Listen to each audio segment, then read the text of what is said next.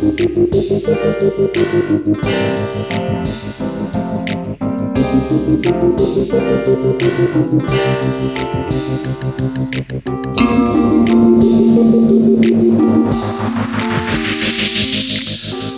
to the Mukilteo Football Show. My name is Miles.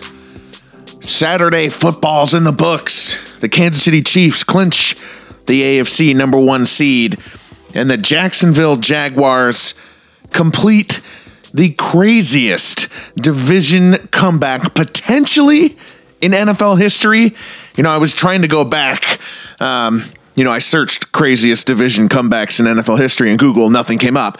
But I was trying to go back to find like where where has a team made this type of comeback into the playoffs uh, with a division win? Because because we've seen teams get super hot, you know, just before Thanksgiving in December and grab one of those wild card spots. We see that every once in a while. The 05 Steelers come to mind, 07 Giants. You know, there's been teams recently as well that you know, that happens. That happens. But to win the division when it was so out of anybody's minds. So what it was uh, November, mid-November, like let's say the 17th, I believe, was the Titans Packers game, that Thursday night football. The Titans were seven and three, having just beat the Packers. The Jaguars were three and seven. And they were on bye. They just crumbled to the Chiefs. And now here we are the Jaguars are the AFC South champions.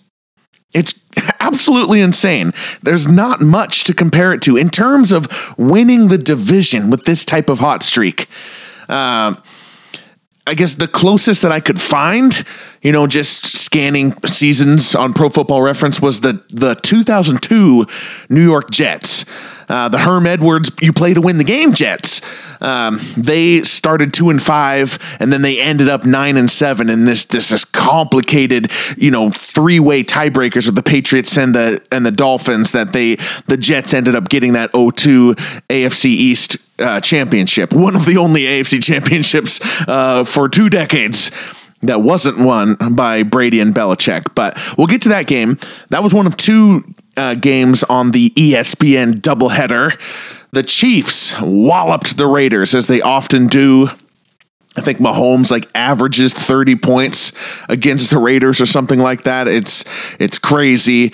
Um, you know, I I know myself and a, and a lot of people, and Ryan Clark said this on ESPN. The next snap of football that we watch is going to be the scariest snap of football we've ever watched because we ended Monday Night Football with Damar Hamlin not breathing. Um, and it was just I don't know. I, I wasn't feeling good about it. I wasn't feeling like pumped up for football today until we got going. You know the the the the tributes to Hamlin, um, the fact that he's you know able to to tweet. you know now he's doing okay. Um, there's a long road ahead, as as he said in the tweet, but. Um, the prayer circles, the the coat, you know, it flashed to uh, you know Chiefs Raiders, or I think on that first drive, it flashes to Eric Bieniemy, and and he's calling plays, and he's got a you know love for number three for Damar Hamlin, so um, he just kind of you know okay, we can breathe a little bit. Football's going again. Um, but this was this first game was just a, a slaughter. The the Chiefs clinched the number one seed. They will get the bye week. They may not get home field advantage in the AFC title game if it's them and the Bills because of the cancellation and the new rules that they they voted on on Friday. I don't know. We'll have to talk about that as we go through the playoffs, but it's going to be a fascinating um, reason for the Chiefs not to host a fifth AFC title game uh, if they were to win their divisional game and Bills were to also be their opponent. That would just be crazy. But Kansas City, we'll see you in a couple weeks. Uh, the only thing to talk about is the history books, basically. Um, Pat Mahomes, he gets what to 5,000 yards. Well, actually, he got, he had 5,048 yards coming into this game, which is good because that means he was, he became the, um, the 15th quarterback to throw for 5,000 yards in a season. And he did it last week within the 16 game schedule that everyone else on that list had unlike Justin Herbert last year, who ended with 5,000 yards, but only got that because of the 17th game. Mahomes padded that from here. I think he, you know, went up uh, to number four all time uh, career single season passing yards. Um, that's what the 17th game does, right? You know, I mean, he comes in and he's got 5,048 yards on the year. He's definitely going to win MVP. And this is just like bonus. It's all frosting for, for his, uh, you know, statistical resume, that first wheel route to Justin Watson. That uh, you know the the backup tight end took up the sideline there for 67 yards. I think it was like the third play of the game that took 22, 2022 Pat Mahomes from the 13th best single season yards all time, which he would have had had he only played 16 games, to the ninth best single season yards all time. Just that one play in a game that none of the rest of them got to play. Uh, ESPN doesn't care about this. I care about this. I care about this. This game didn't exist for 1984 Dan Marino. This game didn't exist for 2013 Drew Brees, 2012 Drew Brees, 2016 Drew Brees, since that's mostly who Mahomes is passing, versions, different years of Drew Brees. Um, I don't know. I spent too much time on that. Travis Kelce also had a historic season. He finishes with 1,338 receiving yards, fourth best all time for a tight end. Um, he himself has the record uh, in 2020. One less game, by the way. Um, Actually, you know, it's funny. Mahomes has the fourth most single season career yards for a quarterback of all time. It is not the most in the 17 game era. That award goes to Tom Brady last year. Tom Brady has the third most yards all time and most in a 17 game era, which is only two years old. Same for Travis Kelce. Travis Kelce has the fourth most tight end yards in a season of all time, but it is the second most in the 17 game era because Mark Andrews, Baltimore Ravens tight end, had more yards last year. So I know we're going to put all these historic headlines out there. The, the extra game means a lot. These are great, great seasons, but they're not, they're not the famous seasons. We're pretending that they are, but they're not the famous seasons. This wasn't 84 Marino. This is 86 Marino. Basically, Mahomes' MVP, second MVP coming at you. So, um, the next game was an actual playoff game. So let's talk about that. Jacksonville Jaguars versus Tennessee Titans. Uh, you know, we, we talked about the comeback. The actual game, um, you know, it, Trevor Lawrence, this should have been the, the coming out party. You know, the Jaguars won, but the Trevor Lawrence of it all wasn't that great. You know, he had the the the air ball on uh, to Zay Jones, where he just one of the worst throws of the season, where he missed a wide open Zay Jones in the end zone for a crucial play too, because the Jaguars just could not get a hold of this game. The Titans were stopping them. The Titans were driving with Josh Dobbs and the Jaguars really could have used that. Lawrence didn't look good. Didn't look good. Um, but the Titans' offense was relatively toothless. Josh Dobbs played well, I thought.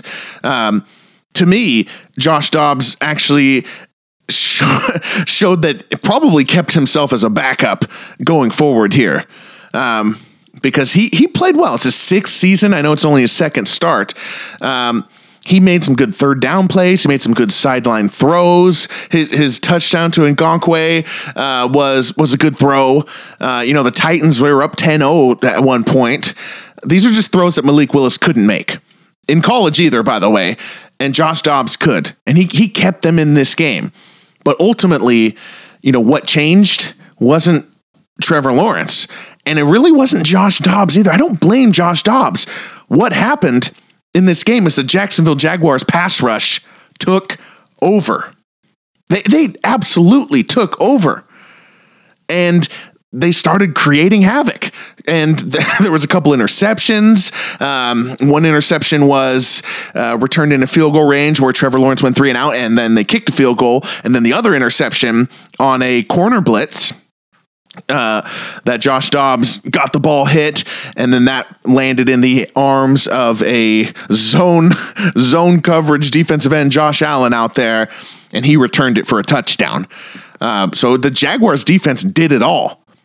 In between there, Trevor Lawrence and the offense are just going, you know, punting the ball back to the Titans over and over and over again. It was the Jaguars defense and that rush that won this game. And that is intriguing because although I was posting on Twitter that this was because the game was devolving into punts that whatever team wins this game, you know, is is going to be a I'm going to hope for them to be eliminated from the playoffs quickly. Uh, because I don't want to see them, you know, win a fluke game and then ruin one of our divisional or title games because they're just going to get blown out. Um, but what I really, really, really am intrigued by is if this Jaguars defense can be that second half defense and Trevor Lawrence gets back on track. Because let's make no mistake about it, why did this play why did this game even have playoff implications? It's because of Trevor Lawrence. He didn't play great today. Played okay, but not great. Certainly not good enough to win the game. The defense won the game. And, and Lawrence said that. Lawrence said the defense won the game. The two things the Jaguars pass rush and a swarming defense that they got at the end. Derrick Henry, irrelevant. Sure, get all your stats, Henry, whatever. You're irrelevant to winning games. I just, I do not get the Derrick Henry this year. I've been talking about this all year long. Hand it off to him, get him all the stats. It doesn't matter. It doesn't add to points, doesn't add to wins.